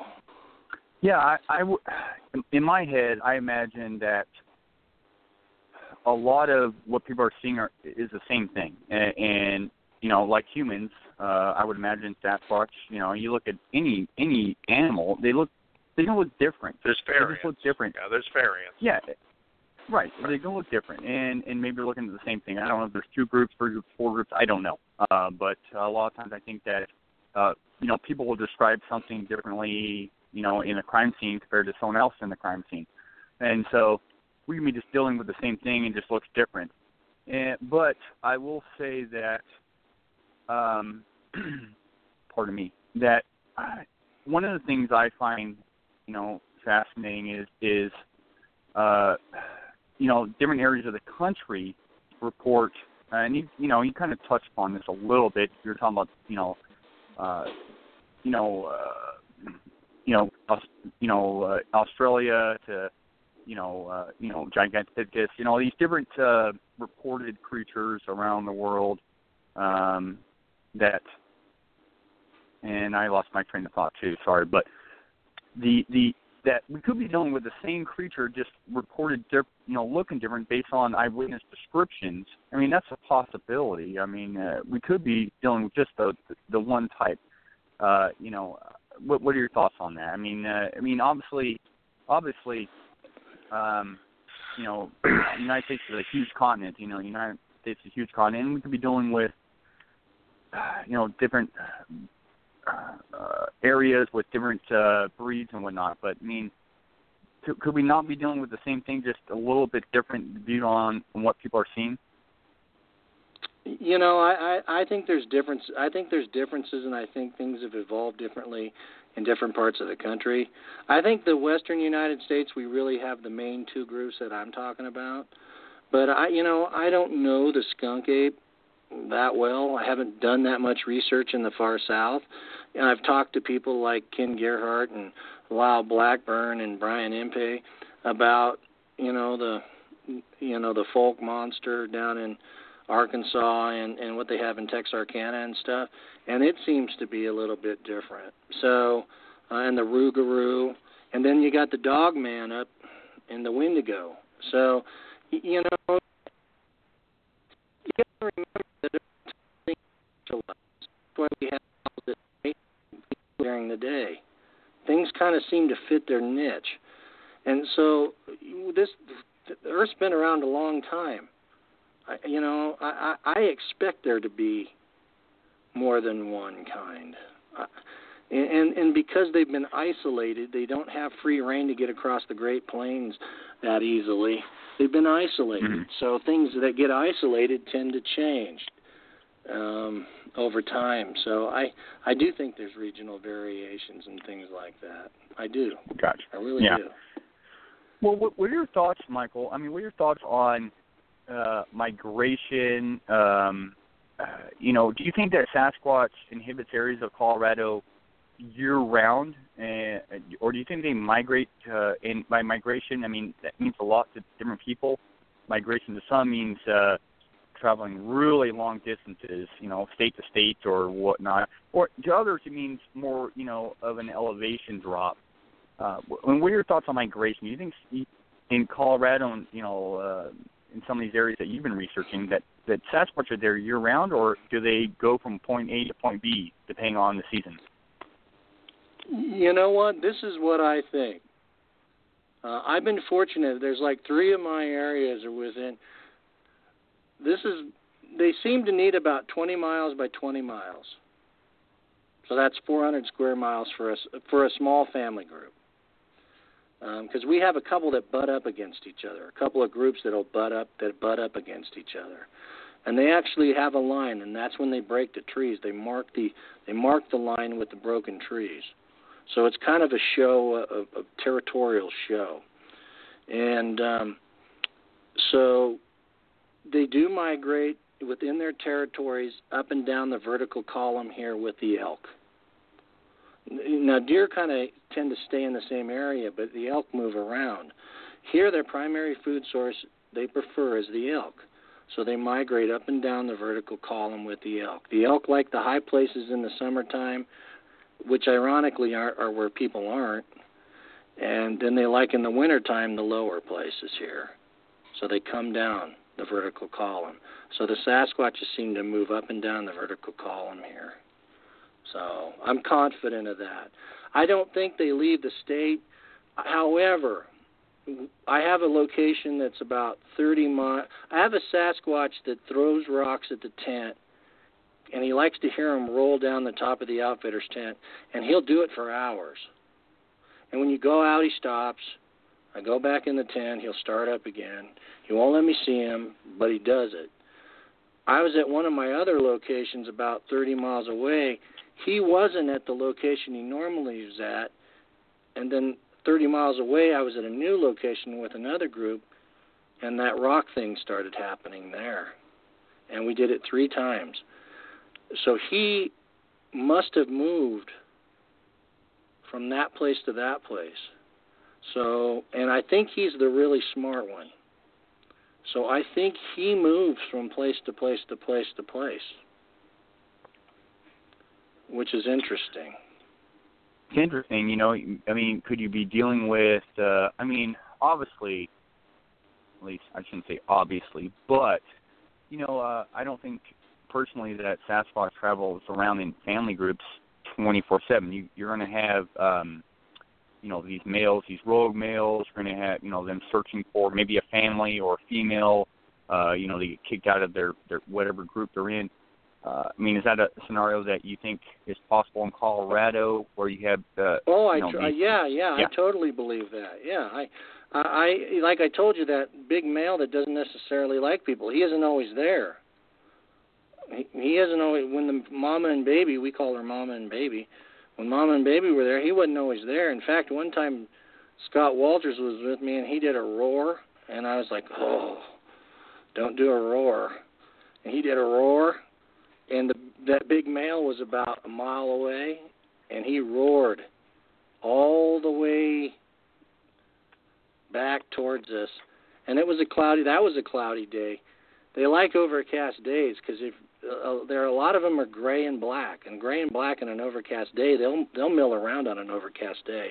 Mm. And he he, you could hear him moving towards us because he let out roars and sounds, and he covered that mile in record time. And when he got near our camp, he he must have looked in our camp and he he veered off and went by us, and then he roared up the hill.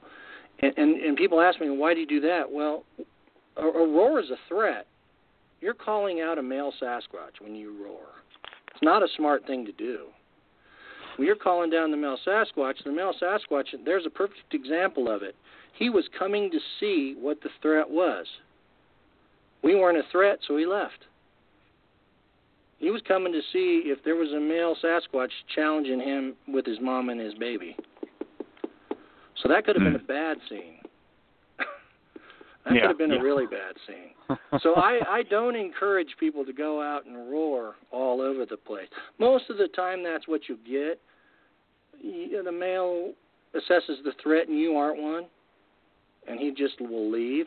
But there's a perfect example where I know exactly what happened. He heard Scott do that roar. He came towards us. You could hear him. I mean, he was coming fast. I mean, he he he was coming fast, fast, fast, and he let out like th- three roars along the way. Got within really close to our camp. Stealthily must have came through because we really didn't hear him much around. Then the next thing we know, he's on the hill above us, and he roared again, and then he left. So I, I know exactly what happened there. Yeah. One of the uh, one of the cool things that I love about Colorado is it's the eighth largest state. It has over uh, 24 million, you know, square acres uh, of, of forests and woodlands, and uh, over 2,000 natural lakes. Uh, you, you know, talking about the San Juan River, Animas, the, the the Green River. I mean, the rivers go on and on. The lakes go on and on. It has a plentiful amount of animals like pronghorn, elk, mule, uh, deer. You know, plentiful deer, mountain lions, black bear, bighorn sheep, and uh, you know the list goes on and on there too. I mean, you guys even have prairie dogs, uh, which are pretty cool. And uh, uh, have you guys had reports of? Uh, I know there's wolves in, in some of these areas. You know, the gray wolf. But I mean, have you personally seen any gray wolves in these areas? I mean, you know, it's it's a pretty I haven't state. seen any. I haven't seen any wolves yet, but the, one of the Yellowstone wolves was hit on the interstate by Idaho Springs on I-70. So she'd actually moved all the way out of Yellowstone into Colorado on I-70. So she was in the middle of the state. So uh, you have to say yes, we have wolves, uh, but they seem to be satellites of the of the Yellowstone wolves. Now New Mexico. Uh, it reintroduced the gray wolf, so I would imagine down along the Colorado-New Mexico border we have wolves. One thing that's really interesting, guys, is I've been in the woods a lot. I've Mhm. seen more Sasquatches than I've seen bears and mountain lions. So what does that tell you? Two things. I'm not looking for those things for one. So if you're not looking for them, you're not going to find what you're not looking for. The other thing is is when you're in a good Sasquatch habitat, you got to remember you're in their home. If you if you've nailed it and you're camping where they are, you're in their home. They're, they're not letting those things roam around in their home. We don't. Why would they? They, they can't afford to. They a lot of times they have juveniles. They cannot afford. if you're having a bear in your research site or you're having a mountain lion in your research site, you got a bad research site. I'm going to tell you right now. Because a real Sasquatch where they're living, they don't let that happen. They can't afford to, just like we don't afford. Why do you think grizzlies are only in Yellowstone and Montana? We couldn't afford Hmm. to have grizzlies running around. Well, I mean, uh, you're talking about, uh, you know, assuming, you know, Sasquatch, I think it's more of an assumption, would be the apex predator and would not want to have competition. And being its size and strength and everything else, it's going to uh, uh, protect those areas. And so, uh, whether it's it's uh, marking the territory or uh, whatnot, it's going to kick any a- other apex predators out of those areas. I mean, that stands to reason, correct? I I think so. I, I'm I'm confident of it. Even our new research site way down south, when when we get about a mile away from this place, there's bear sign around, but around the nest, there's no bear sign.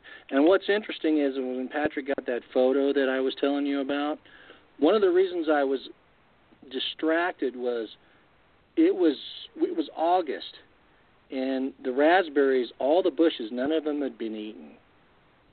They were full. Me and my son were eating raspberry. We just you just grab go down to a bush and and that never happens this late in the season. The bears, the birds, everything, none of them. And I was like, what's going on here? Why aren't these raspberries eaten? It's almost like something was protecting them.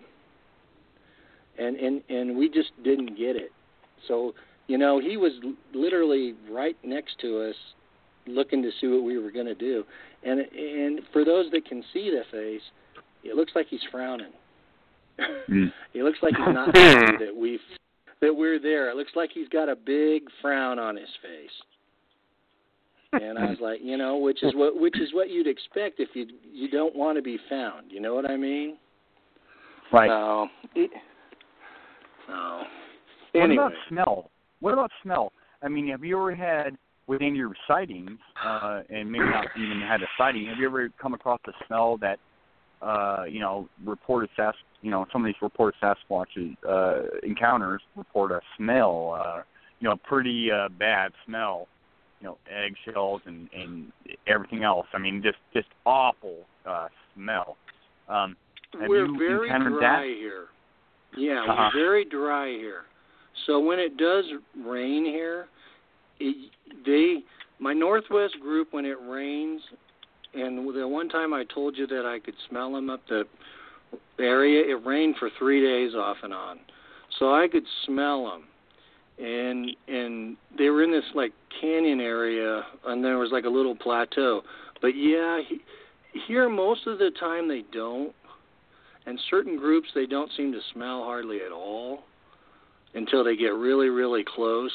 Um the this sweet skunky smell sometimes applies. Sometimes they smell like puke like really rancid puke. It's a really foul bad smell so it just depends and i often wonder if it's because they're hurt or ill Mhm. I, I don't I don't understand it, but a lot of things when they're hurt or ill, they tend to take on an odor. And and and when they're if it's not raining and they're smelling, I always get a little bit nervous because I'm wondering, you know, something that's hurt, that's a whole different ball game. Yeah. Yeah. Well, I so had a, I had a I, little bit of a, I, I, I had a little bit of a brain fart earlier, but my question I was going to ask you earlier, and this coincides with my recent question about the smell, is could it be a seasonal thing? You know, the aggressive behavior, uh, you know, maybe it's mating season or whatever.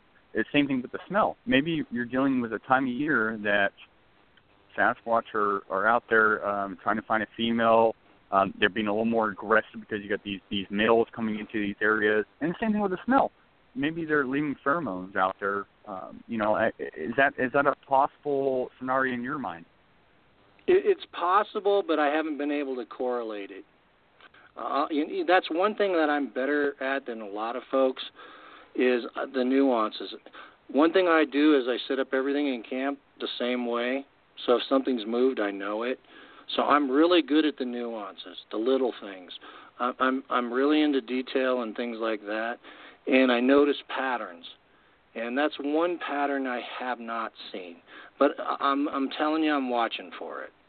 But see what throws the inability to to patternize that is when it rains, and it rains so little here that, like I said, they kind of do smell a little bit more here when it rains. But it rains so sporadically, you can't throw a pattern on it. Mhm. What little patterns you may have picked up? What what what what, could those be? Have you picked up any sort of uh, patterns in your head, or you know, with your research that um, that you know you look for now? Um, that uh, after years of research and, and working in the woods and fields in your your research, have you picked up any sort of patterns uh, that you can read? Oh yeah, yeah. I have a whole bunch of things I look for. Um, um, let me think here. One that's a really good one for you. One thing I look for a lot, and I don't know if people are looking for this, but if you're a hominid, if you're us, can you go drink out of the river? What happens if you drink out of the river? You get giardia. Get sick. Yeah. You get sick. So are Sasquatches, if they're hominids, drinking out of the river or the lakes? I wouldn't. So they one thing that have I'm pretty confident. Yeah. Well, I, I think they're drinking out of springs, Okay. and and so if you're looking for springs, that new one we found, what's happening is is he they put the nest next to the stream. They are drinking out of the stream, but the stream is actually spring fed and it's filtering itself and it's popping out where they put the nest. So the ground's filtering the water, so it's technically a spring. So the other, one of the other places has no water around it at all, but it has BLM troughs. Well, what are those? String, springs. So I think that they're trying when at all possible to drink out of the springs.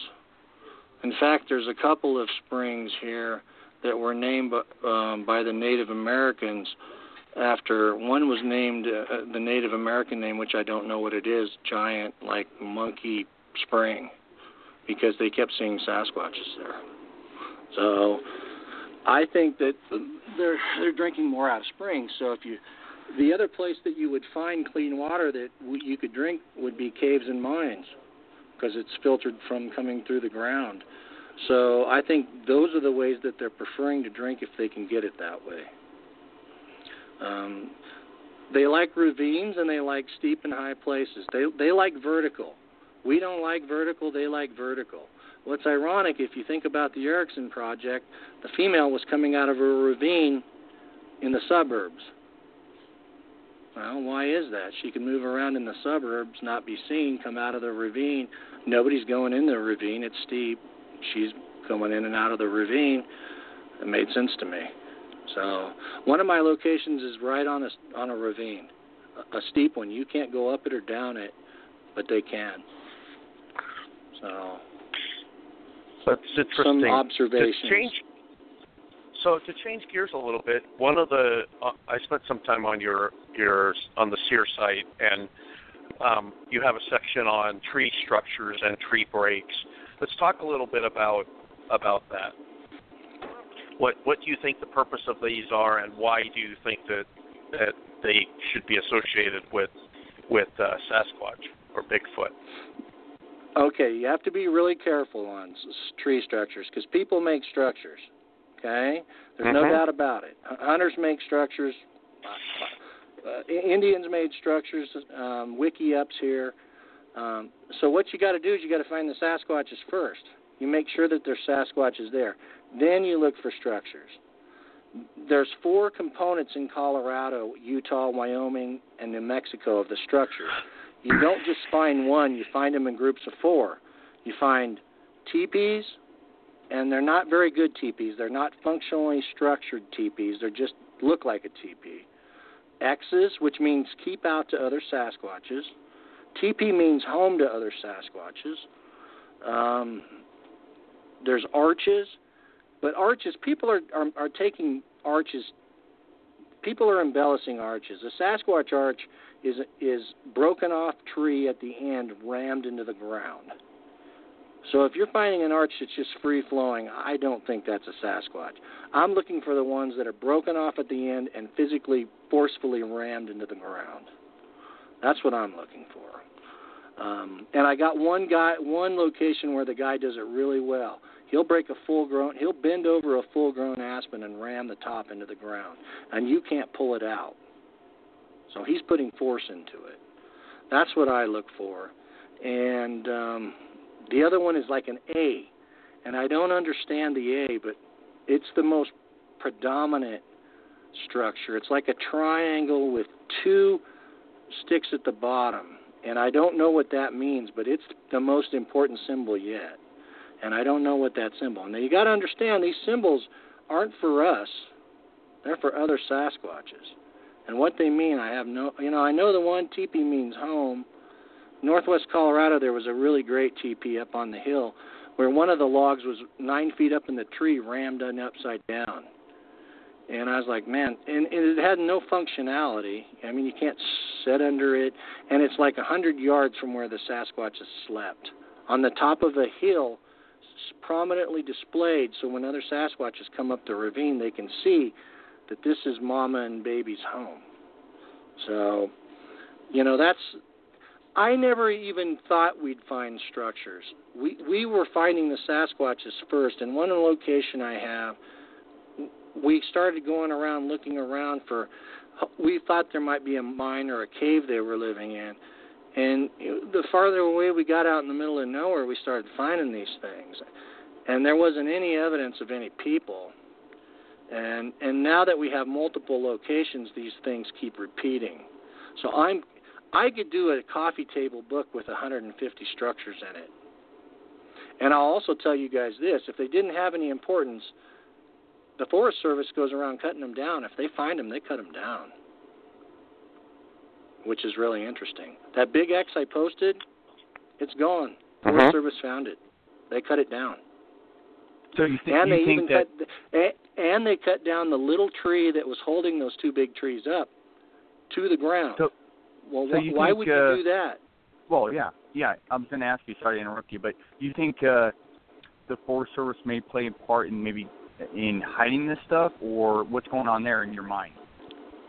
You know what? I I don't think there's any conspiracy or anything like that.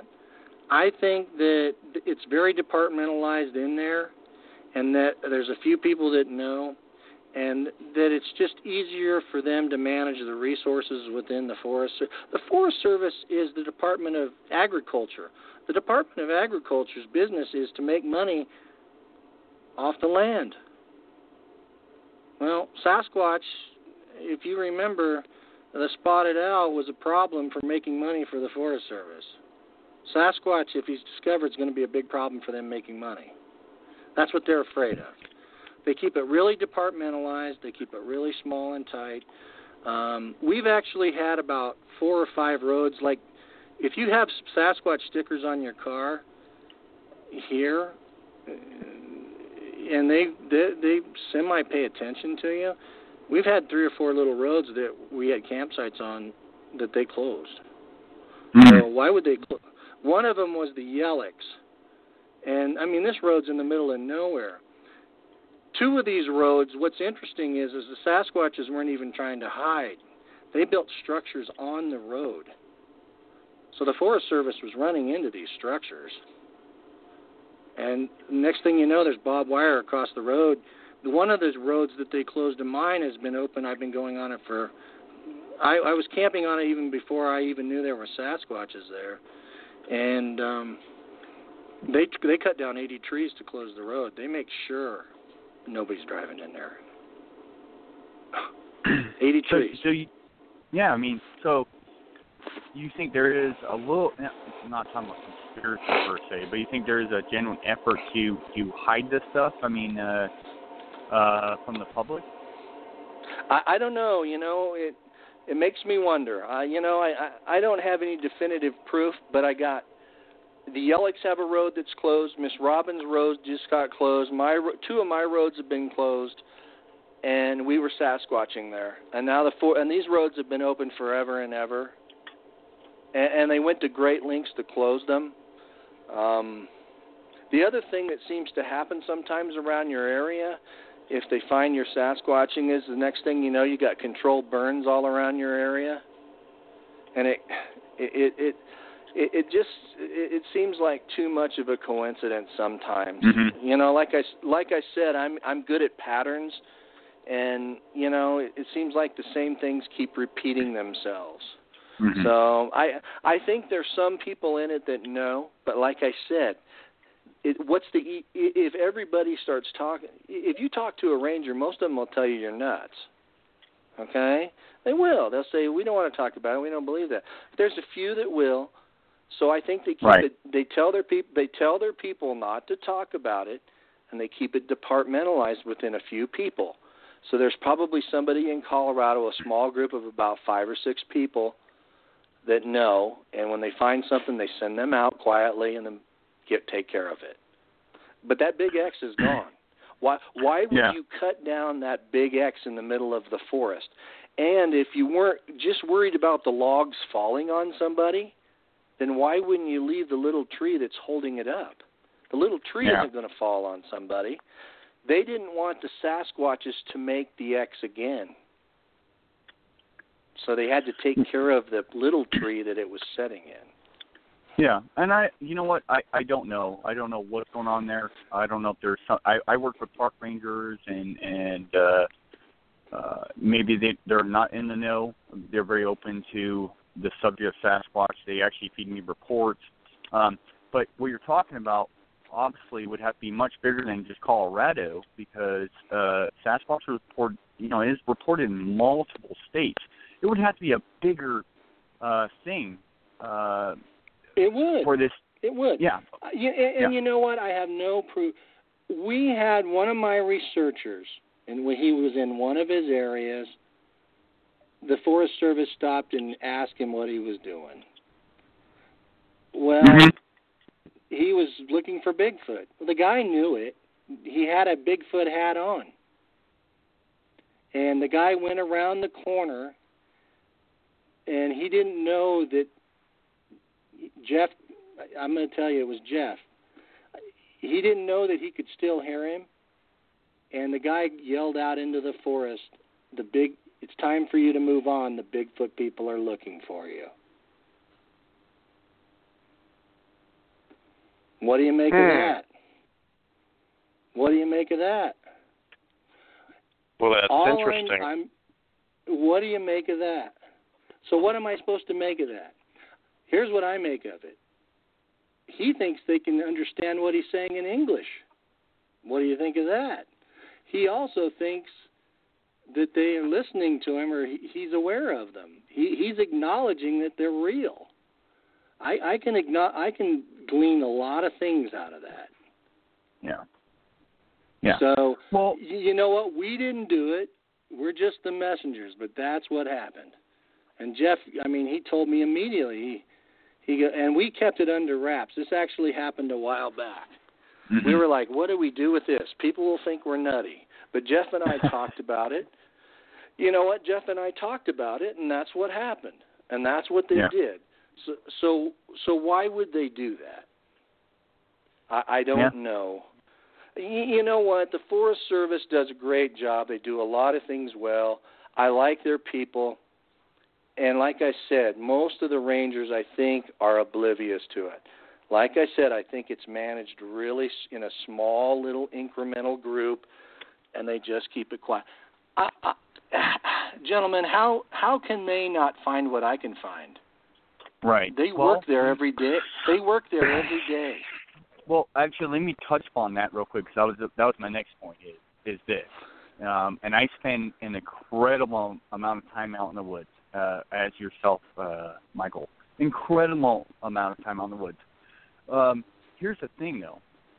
These guys have jobs. They're out doing specific things at certain times, whereas we're out doing. Uh, we we have different goals and different ideas, Exactly. and and yeah. So for some of them, uh, you know, and maybe maybe there is a conspiracy. I don't know. I, you know, I'm not going to go there, but I will say that for the majority of those guys, they have specific jobs and whatnot, and they're. A, I I really do feel most of them are oblivious to the fact that Sasquatch are out there. That's just my opinion. Oblivious. They have no idea. They may come across something interesting and not know what they're looking at, just as a hiker or a camper or whatnot. Uh, and so they're just completely oblivious to what's out there. Uh, j- just my opinion. I agree. I agree. I think most of them are oblivious to it, and that's Yeah. the way they like it. Right. I, but it, like I said, we've had some experiences, road closures. You know, if you don't want to draw attention to yourself, then don't close my road. Right. You've closed four Hmm. of our roads. I mean, you've pulled in stumps and and and and went to great length. You want to know what's interesting? The little road they closed of Jeff's, the Sasquatch had built a big structure right next to his campsite, so they had to know. They closed the road, Mhm. and it wasn't Well- there when they camped there. They built it after the Yellicks were there. The Mm-hmm. Sasquatches built it, so you know, like I said, I, I you know what? It doesn't really, it, it isn't going to change anything for me. Right, right. It just it just makes it a little bit harder in some of our locations, and and like I said, most of them are are good folks, and in, even if if that's the position they've taken, that's the position they've taken. I just Mhm. have to work around. I just have to work around it. Right. So- You're and not being stopped yet. You're not being stopped yet from going out to the woods. Uh, there's no closures uh, uh, as to other areas you can go to. Um, maybe you're you're being prohibited from going to certain areas, but um, being an experienced outdoorsman and hunter, and, and or sorry, uh, just experienced outdoorsman and, and going to these areas, you know you know what you're looking for. Um, and so these uh, these kind of little roadblocks uh, don't really you know they hinder you, but you you know they don't hinder you so much as to the fact that you can't get out and do what you love to do, and look look for what you love to look for. So that that's No. that's key too. Yeah, yeah. And, No, and I, you, like I said, I hope people don't have the wrong impression. I think the Forest Service does a great job, and I think they have great people, and I love uh, a lot of the rangers I'm friends with and Yeah. stuff like that, and I truly believe they don't know. Um, it's just that these things have happened that I've taken notice to, and like I said, I don't think there's any cons- I don't think there's any conspiracy. I'm not a conspiracy guy, but they have in some of our places ma- made it more difficult, and it looks suspicious. That's Right. all I'm going to Well, say. that's a, that's Okay. an honest yeah yeah that's an honest opinion and i can appreciate that and um i won't disagree with you there uh, i can't uh you know i'm not run into a whole lot of uh roadblocks or some of the scenarios that you've run into but i will say that uh i've run into certain rangers that won't help me out you know they uh kind of uh Well- yeah don't help me out any and actually fringe upon me doing what i'm doing um, but I have run into some that actually help me out, and uh, whether what what they're placing in, the field of the forest parks, whatnot, I don't know.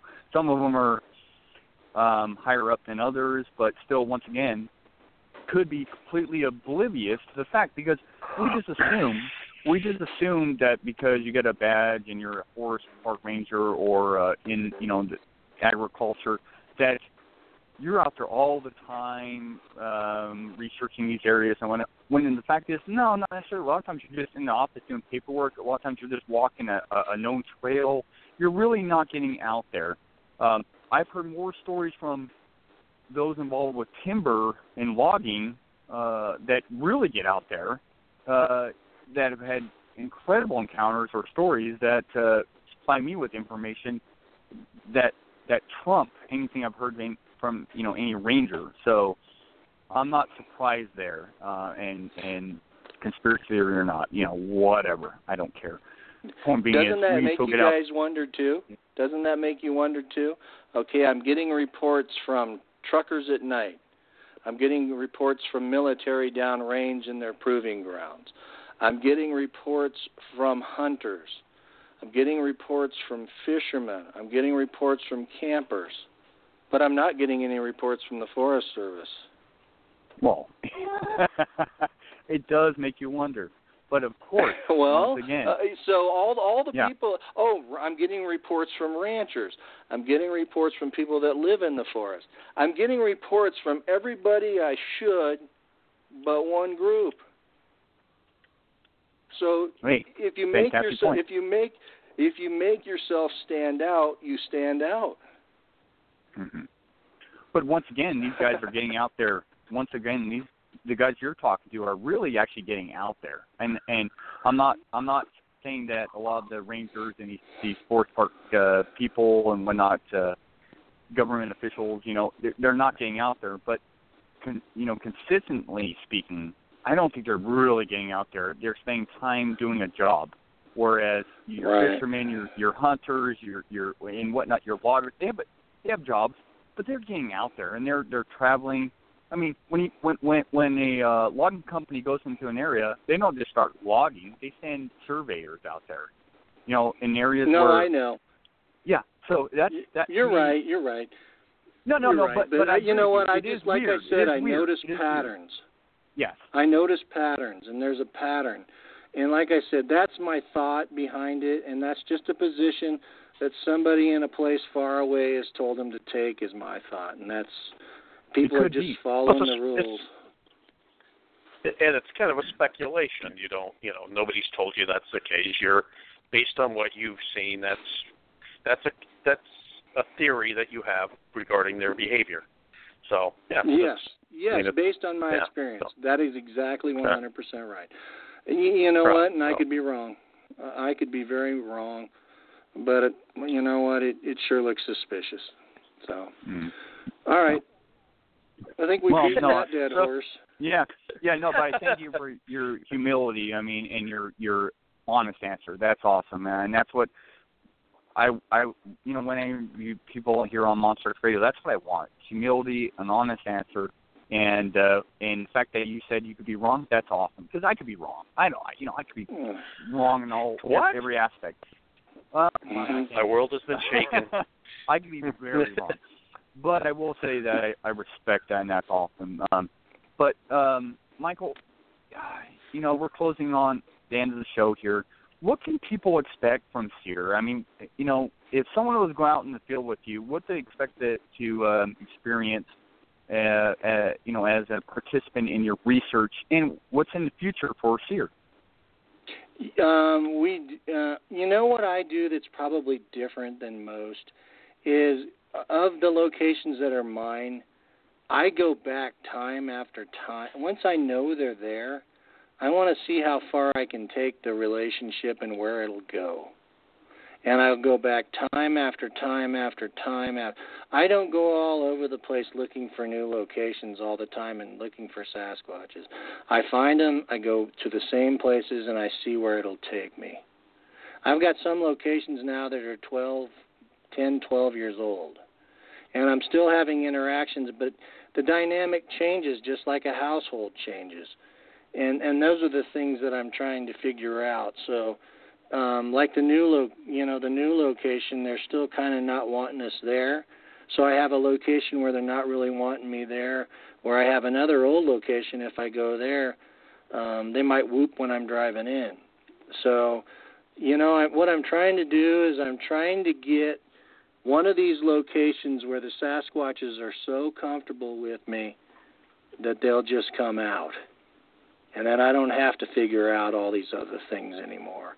I'm not the, there yet, and I was getting pretty close at one of my locations. Um, the, the male would come out at night around, stand around the edge of the camp, and let me come up within a little bit. Uh, but mainly on the darker nights. Uh, but it just seems like it's a really tough goal. But that's my goal. So, so Oh, that's where we're headed. Yeah. And, and what I've I mean, done is, is yeah. what I've done, guys, is is I've tried to get like-minded people with their own group going, and I've tried to help them get to the same place that I'm at. So we have multiple places like that going at the same time. Um, the Yellicks have three. I've got three or four, maybe. Well, I actually technically got five. Um, so, and then the rest of them. Well, we may have more now than I said. Robin has two. Uh, Brad Corliss has a couple in Utah. Um, we got the Joe down in Salida has got some places going. Um, so what I try to do is I'm trying to expand that thought process to multiple places. So, because what's the best way to have success is have it going at multiple places. So I'm increasing my chances exponentially that one of us will get there. That's my what thought are your thoughts? process. Yeah. What are you, what are your thoughts on you know you know as we're winding up the show?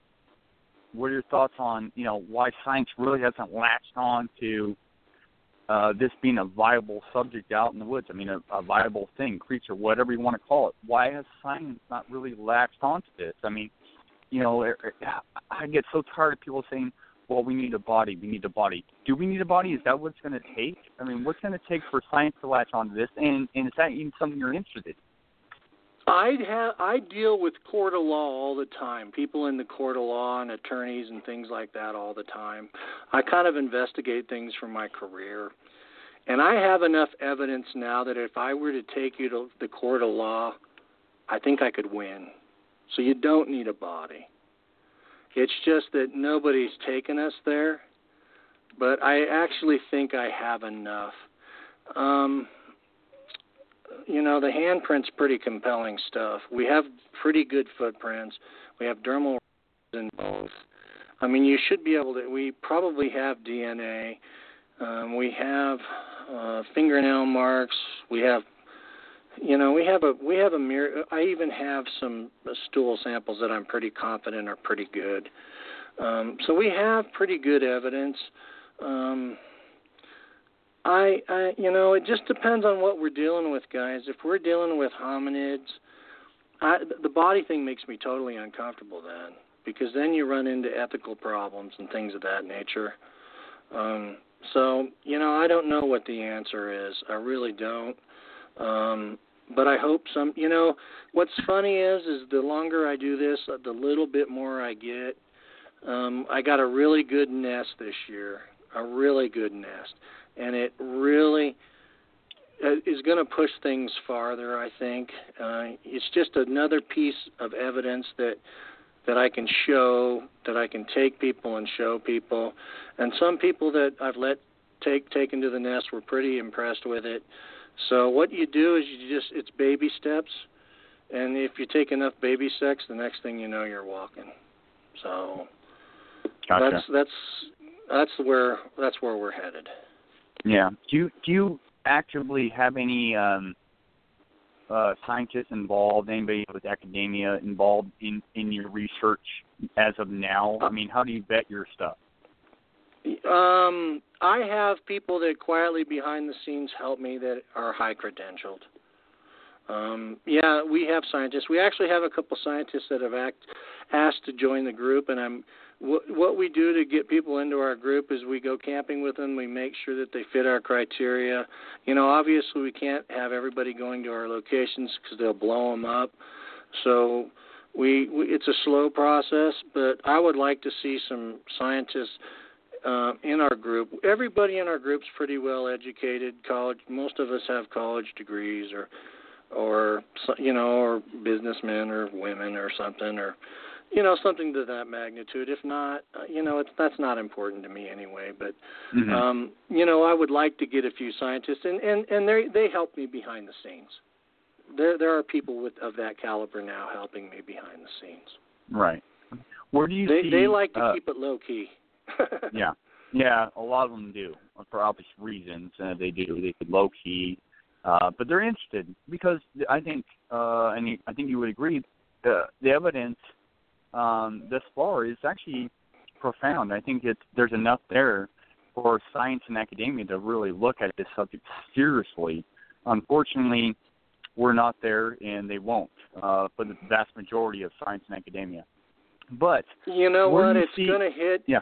It's going to hit them over the head like a two-ton heavy thing one of these days, and they're all going to be standing there with their mouths wide open and it may not be in my lifetime, but it's going to happen because Bigfoot is real. I've had him standing in front of me. Mm-hmm. So, so it you know it's all in how you look at things. This you guys have been doing this a while. It's not easy, and, and Bigfoot seems to have a few tricks up his sleeve that makes it even harder. But that's what I tell everybody in our group. That's what makes it so sweet. Because and, and you know what, it makes me sad. I see all these old timers that have dedicated their whole lives to Bigfoot, and they never got it done. And it motivates me to try to get it done for them. Wow. Because you know it it Yeah. motivates me to try to get it done for them. There's so many people out there, and it, it's kind of a bittersweet thing too. Because I also know human nature. If we do get it done, then what happens to Bigfoot? Right. So it, it, it it's it's a really heavy burden, and it weighs on me a lot on both sides of the equation. you know, fantastic statement. Uh, fantastic statement there. I totally agree with you. I've seen uh, tons of uh, dedicated old time researchers that I'm standing on the shoulders of that have passed away, uh, that are getting older in their age that I respect highly, and uh, I want to do them justice. Um, I would love for them to be justified. Um, I don't care if I'm justified. I don't. I don't give a rip. But uh, the fact is, Sasquatch is real and it's out there. I mean, it's a real living thing, and I would love to validate the the hard work that they have done that I have, uh, you know, uh, gained so much knowledge from to uh, get to where I'm now. And I'm probably nowhere, but I am so. Um, I'm just in the spot in my life where I want to validate their beliefs, uh, their research, their credentials, the amount of work they put on, you know, uh, with their credentials online. It's crazy. And uh, if if I can do them a little percentage of justice, that's going to make everything I've done this far that much better, and I'll feel happy at the end of my life. And it may not be discovered. I don't know. I'm I'm hoping so. Personally, I'm hoping so. Um, I think for the species, I think for the research, um, but then again, you do have that double-edged sword. Once once the species is proven to exist, where do you go from there? Uh, you know, and that's a that's a that's a tough one. That's a tough one. It is a tough one, and that's another reason I got I came out of the. I quietly did it for a long time, and I.